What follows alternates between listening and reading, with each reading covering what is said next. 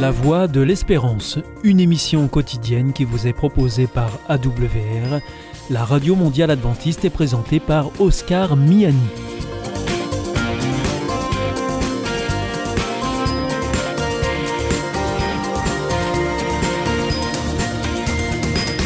Nous sommes donc euh, ensemble pour les 30 prochaines minutes. Merci de votre fidélité à la voix de l'espérance.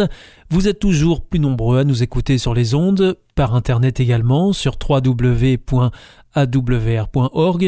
ou aussi grâce à votre téléphone au 01 80 14 44 77 si vous nous appelez depuis la France, ou bien au 0033 1 80 14 44 77 si c'est en dehors de France ou encore si vous nous écoutez depuis les États-Unis, c'est le 1 712 432 9978 et il est important de signaler que ces numéros ne sont absolument pas surtaxés. Pour notre programme de ce dimanche, eh bien nous vous proposons l'étude de la Bible de la semaine.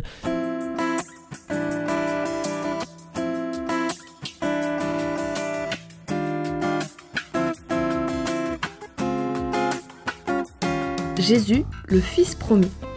Dieu nous a parlé en ces jours qui sont les derniers, par un Fils qu'il a constitué héritier de tout et par qui il a fait le monde. Ce Fils est le rayonnement de sa gloire et l'expression de sa réalité même.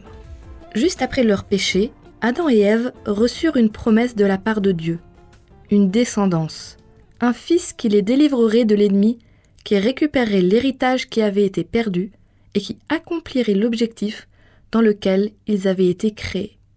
Genèse 3, verset 15. Ce Fils les représenterait et les rachèterait en prenant leur place, et en définitive, en détruisant le serpent. Quand Adam et Ève eurent entendu la promesse, ils s'attendirent à un prompt accomplissement. Leur premier-né fut reçu avec joie, dans l'espoir qu'il serait le libérateur. Mais l'accomplissement fut différé. La promesse fut plus tard confirmée à Abraham.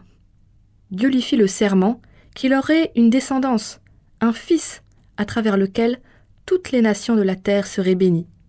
Et Dieu fit de même avec David.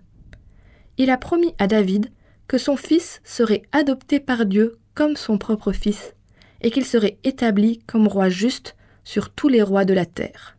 Mais ce que ni Adam et Ève, ni Abraham, ni David n'imaginaient, c'est que ce Fils rédempteur serait Dieu lui-même. Le premier paragraphe d'Hébreu révèle que Paul pensait vivre dans les derniers jours. L'Écriture emploie deux expressions sur l'avenir avec des sens différents. Les prophètes employaient l'expression temps à venir ou suite des temps pour parler de l'avenir en général. Le prophète Daniel emploie une autre expression, le temps de la fin, pour évoquer plus spécifiquement les derniers jours de l'histoire de la Terre. Plusieurs prophètes de l'Ancien Testament avaient annoncé que dans le temps de la fin, Dieu susciterait un roi qui détruirait les ennemis de son peuple et qui attirerait les nations à Israël. Paul dit que ces promesses ont été accomplies en Jésus. Il a vaincu Satan et a attiré toutes les nations à lui. En ce sens, le temps de la fin a bien commencé parce que Jésus a accompli les promesses de Dieu. Nos pères spirituels sont morts dans la foi. Ils ont vu et salué les promesses de loin, mais ne les ont pas reçues. De notre côté, nous avons vu leur accomplissement en Jésus. Le Père avait promis qu'il ressusciterait ses enfants. La merveilleuse nouvelle, c'est qu'il a initié la résurrection de ses enfants avec la résurrection de Jésus.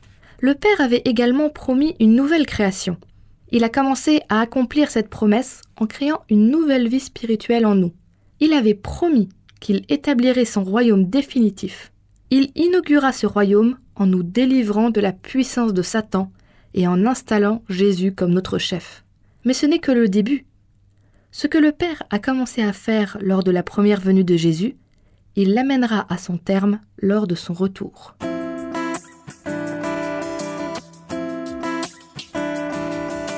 Hébreux 1, versets 1 à 4 n'est en fait qu'une seule phrase dans l'original grec, et certains ont pu dire que c'est même la plus belle de tout le Nouveau Testament sur le plan de la rhétorique. Sa principale affirmation, c'est que Dieu nous a parlé par son Fils Jésus. À l'époque des Juifs du premier siècle, la parole de Dieu n'avait pas été entendue depuis longtemps. C'est quatre siècles auparavant, avec le prophète Malachi et les ministères d'Esdras et de Néhémie, que s'était exprimée la dernière révélation de Dieu par sa parole écrite. Mais à présent, à travers Jésus, Dieu leur parlait de nouveau. La révélation de Dieu à travers Jésus, cependant, était supérieure à la révélation que Dieu avait donnée par l'intermédiaire des prophètes, car Jésus est un agent de révélation supérieure. Il est Dieu lui-même qui a créé le ciel et la terre et qui règne sur l'univers. Pour Paul, la divinité du Christ n'est jamais à mettre en doute. Elle est tout simplement présupposée. En outre, pour Paul, l'Ancien Testament était la parole de Dieu. Le même Dieu qui avait parlé par le passé continue de parler aujourd'hui. L'Ancien Testament communiquait une connaissance réelle de la volonté de Dieu. Cependant, il ne fut possible de comprendre pleinement sa signification que lorsque le Fils arriva sur terre. Dans la pensée de l'auteur, la révélation que le Fils fit du Père donna la clé pour comprendre l'ampleur véritable de l'Ancien Testament, de la même manière qu'une image sur la boîte d'un puzzle donne la clé pour nous aider à trouver la bonne place de chacune de ces pièces. Jésus a mis en lumière tellement d'aspects de l'Ancien Testament. Entre-temps, Jésus est devenu notre représentant et notre sauveur. Il allait prendre notre place dans le combat et le serpent. De la même manière, dans Hébreu, Jésus est le chef ou l'auteur et le précurseur. Hébreu 2, verset 10 et Hébreu 6, verset 20. Il combat pour nous et nous représente. Cela signifie également que ce que Dieu a fait pour Jésus, notre représentant, le Père veut également le faire pour nous. Celui qui a exalté Jésus à sa droite veut également nous voir assis avec Jésus sur son trône. Le message de Dieu en Jésus comprend non seulement ce que Jésus a dit, mais aussi ce que le Père a fait à travers lui et pour lui, tout cela pour notre bénéfice temporel et éternel. Dans l'Ancien Testament, la gloire de Dieu renvoie à sa présence visible parmi son peuple. Cette présence est souvent associée à la lumière ou au rayonnement. Les Écritures nous informent que Jésus est la lumière qui est venue dans ce monde pour révéler la gloire de Dieu. Pensez par exemple à la manière dont Jésus est apparu lors de la transfiguration. Il fut transfiguré devant eux. Son visage se mit à briller comme le soleil, et ses vêtements devinrent blancs comme la lumière. Tout comme l'on ne peut voir le soleil que grâce à ses rayons de lumière, c'est à travers Jésus que nous connaissons Dieu. De notre point de vue, les deux ne font qu'un. Puisque la gloire de Dieu est la lumière elle-même, il n'y a pas de différence, en réalité, entre Dieu et Jésus, comme il n'y a pas de différence entre la lumière et son rayonnement. Hébreu dit également que Jésus est la représentation exacte de ce que Dieu est. L'idée de cette métaphore, c'est qu'il y a une parfaite correspondance entre le Père et le Fils sur le plan de la substance de l'être. Notez que les humains portent l'image de Dieu, mais pas sa substance. Le Fils, cependant, partage la même substance avec le Père. Il n'est pas surprenant que Jésus dise Celui qui m'a vu a vu le Père.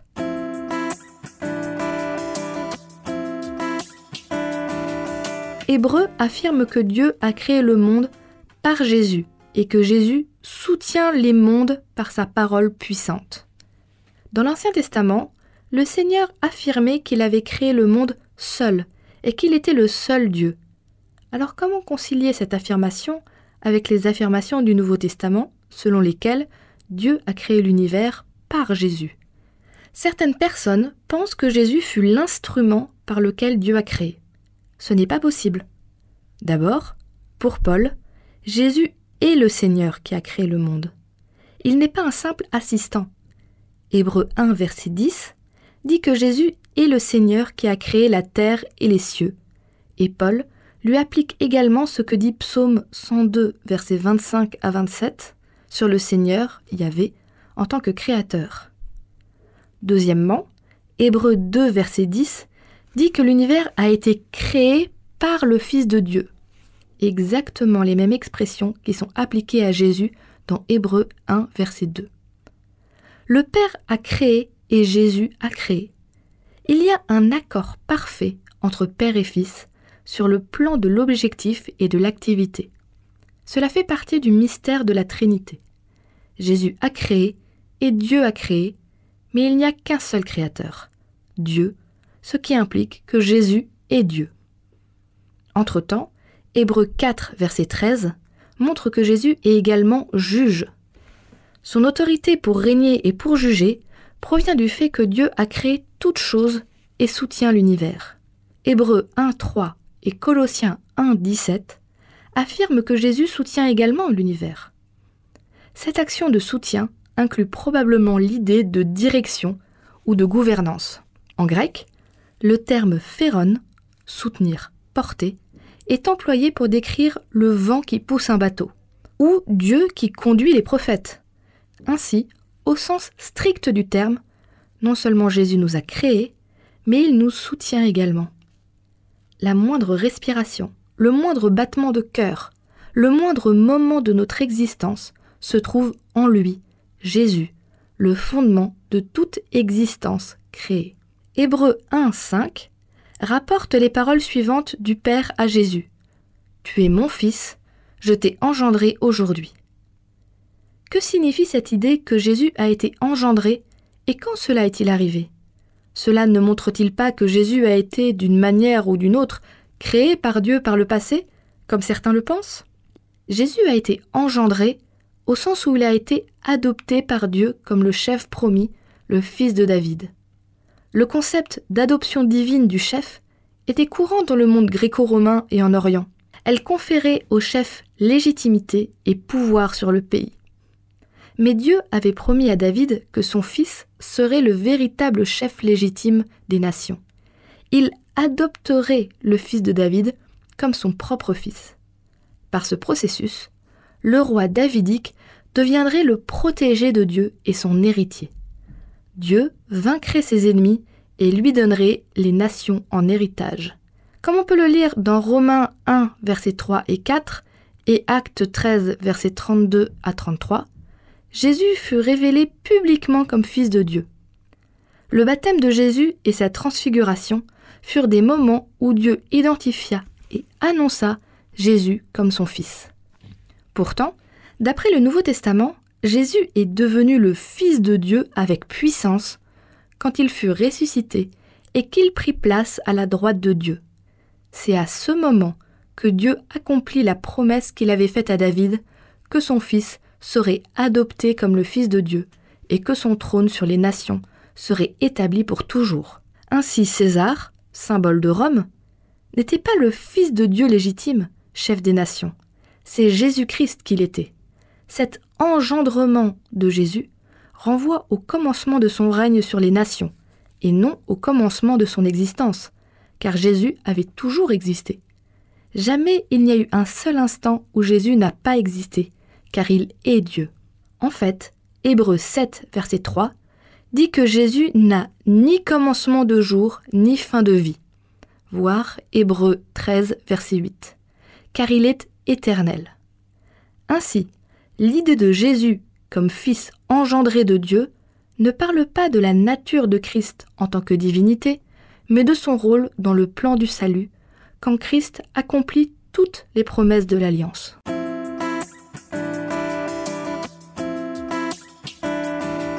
La venue de Jésus sur cette terre en tant que Fils de Dieu remplit plusieurs fonctions en même temps. D'abord, en tant que Fils de Dieu, Jésus est venu nous révéler le Père. Par ses actes et ses paroles, Jésus nous a montré comment est vraiment le Père et pourquoi nous pouvons lui faire confiance et lui obéir. Jésus est également venu en tant que fils promis de David, d'Abraham et d'Adam, à travers lequel Dieu avait promis qu'il vaincrait l'ennemi et régnerait sur le monde. Ainsi, Jésus est venu prendre la place d'Adam à la tête de l'humanité et accomplir le dessein que Dieu avait pour eux à l'origine. Jésus est venu pour être le chef juste que Dieu avait toujours voulu pour cette terre. La parole dit au Jourdain Celui-ci est mon Fils bien-aimé, objet de mon affection, embrasse l'humanité tout entière. Dieu parle alors à Jésus en tant que notre représentant. Malgré tous nos péchés et nos faiblesses, ne sommes pas rejetés comme des êtres sans valeur. sa grâce magnifique nous a été accordée en son bien-aimé. La gloire qui enveloppe le Christ est un gage de l'amour que Dieu a pour nous. La lumière qui, à travers les portiques, descend sur la tête du Sauveur, descend aussi sur nous si, par la prière, nous demandons le secours nécessaire pour résister à la tentation. La voix qu'entend Jésus répétera à toute âme croyante Celui-ci est mon fils, en anglais mon enfant, bien-aimé, objet de mon affection.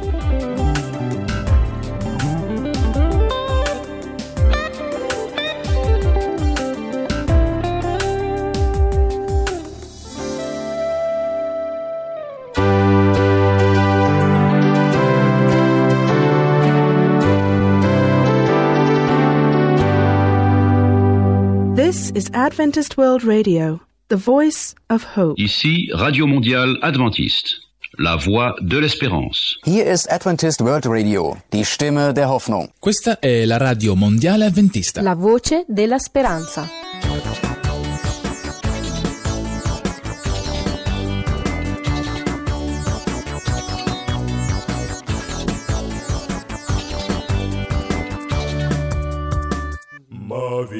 Ma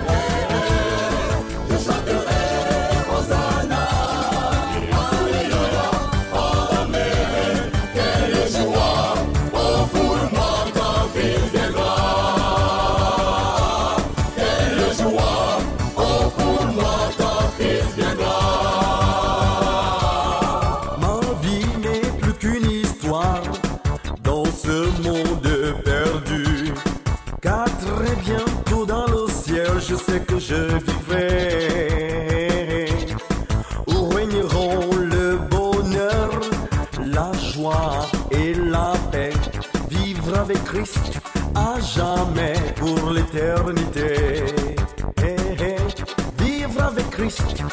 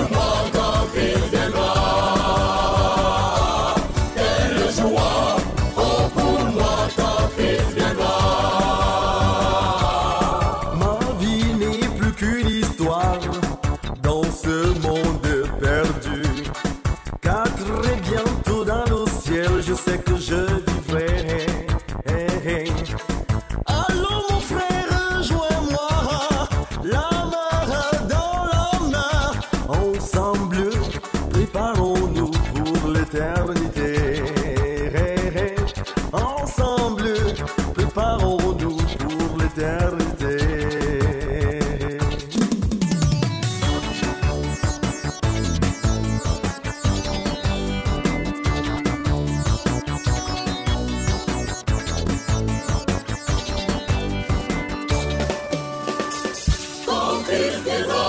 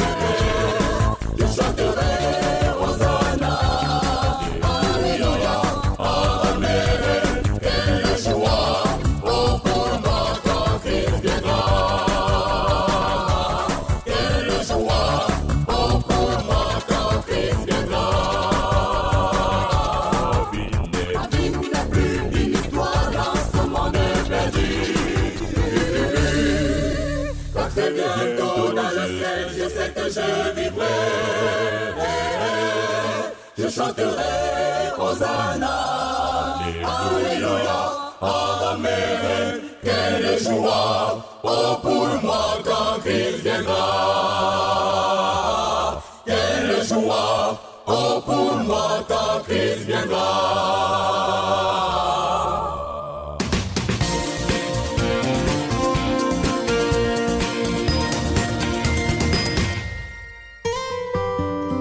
Grace Notes, un rendez-vous hebdomadaire proposé par Bill Note et Yves et pour la version française.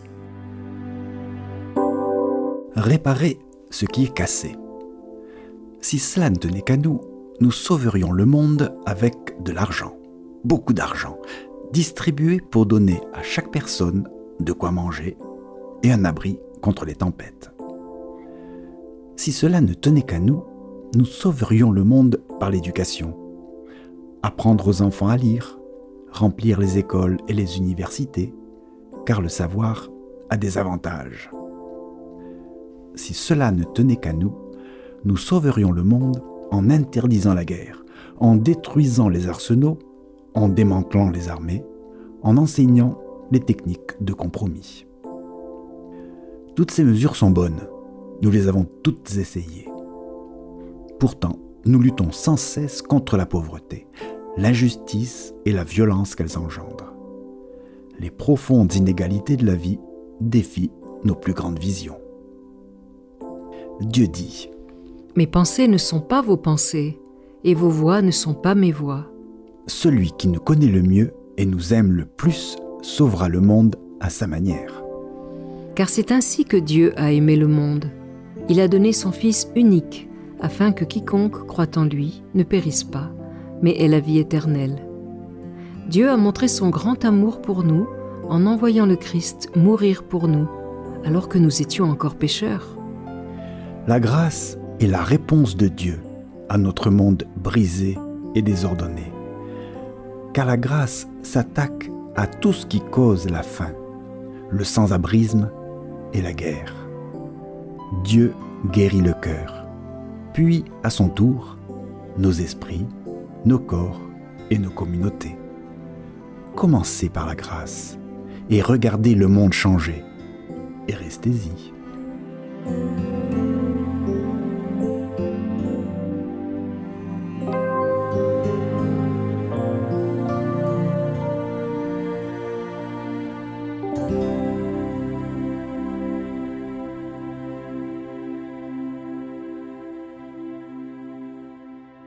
Vous vous sentez isolé, désorienté, perdu, en recherche?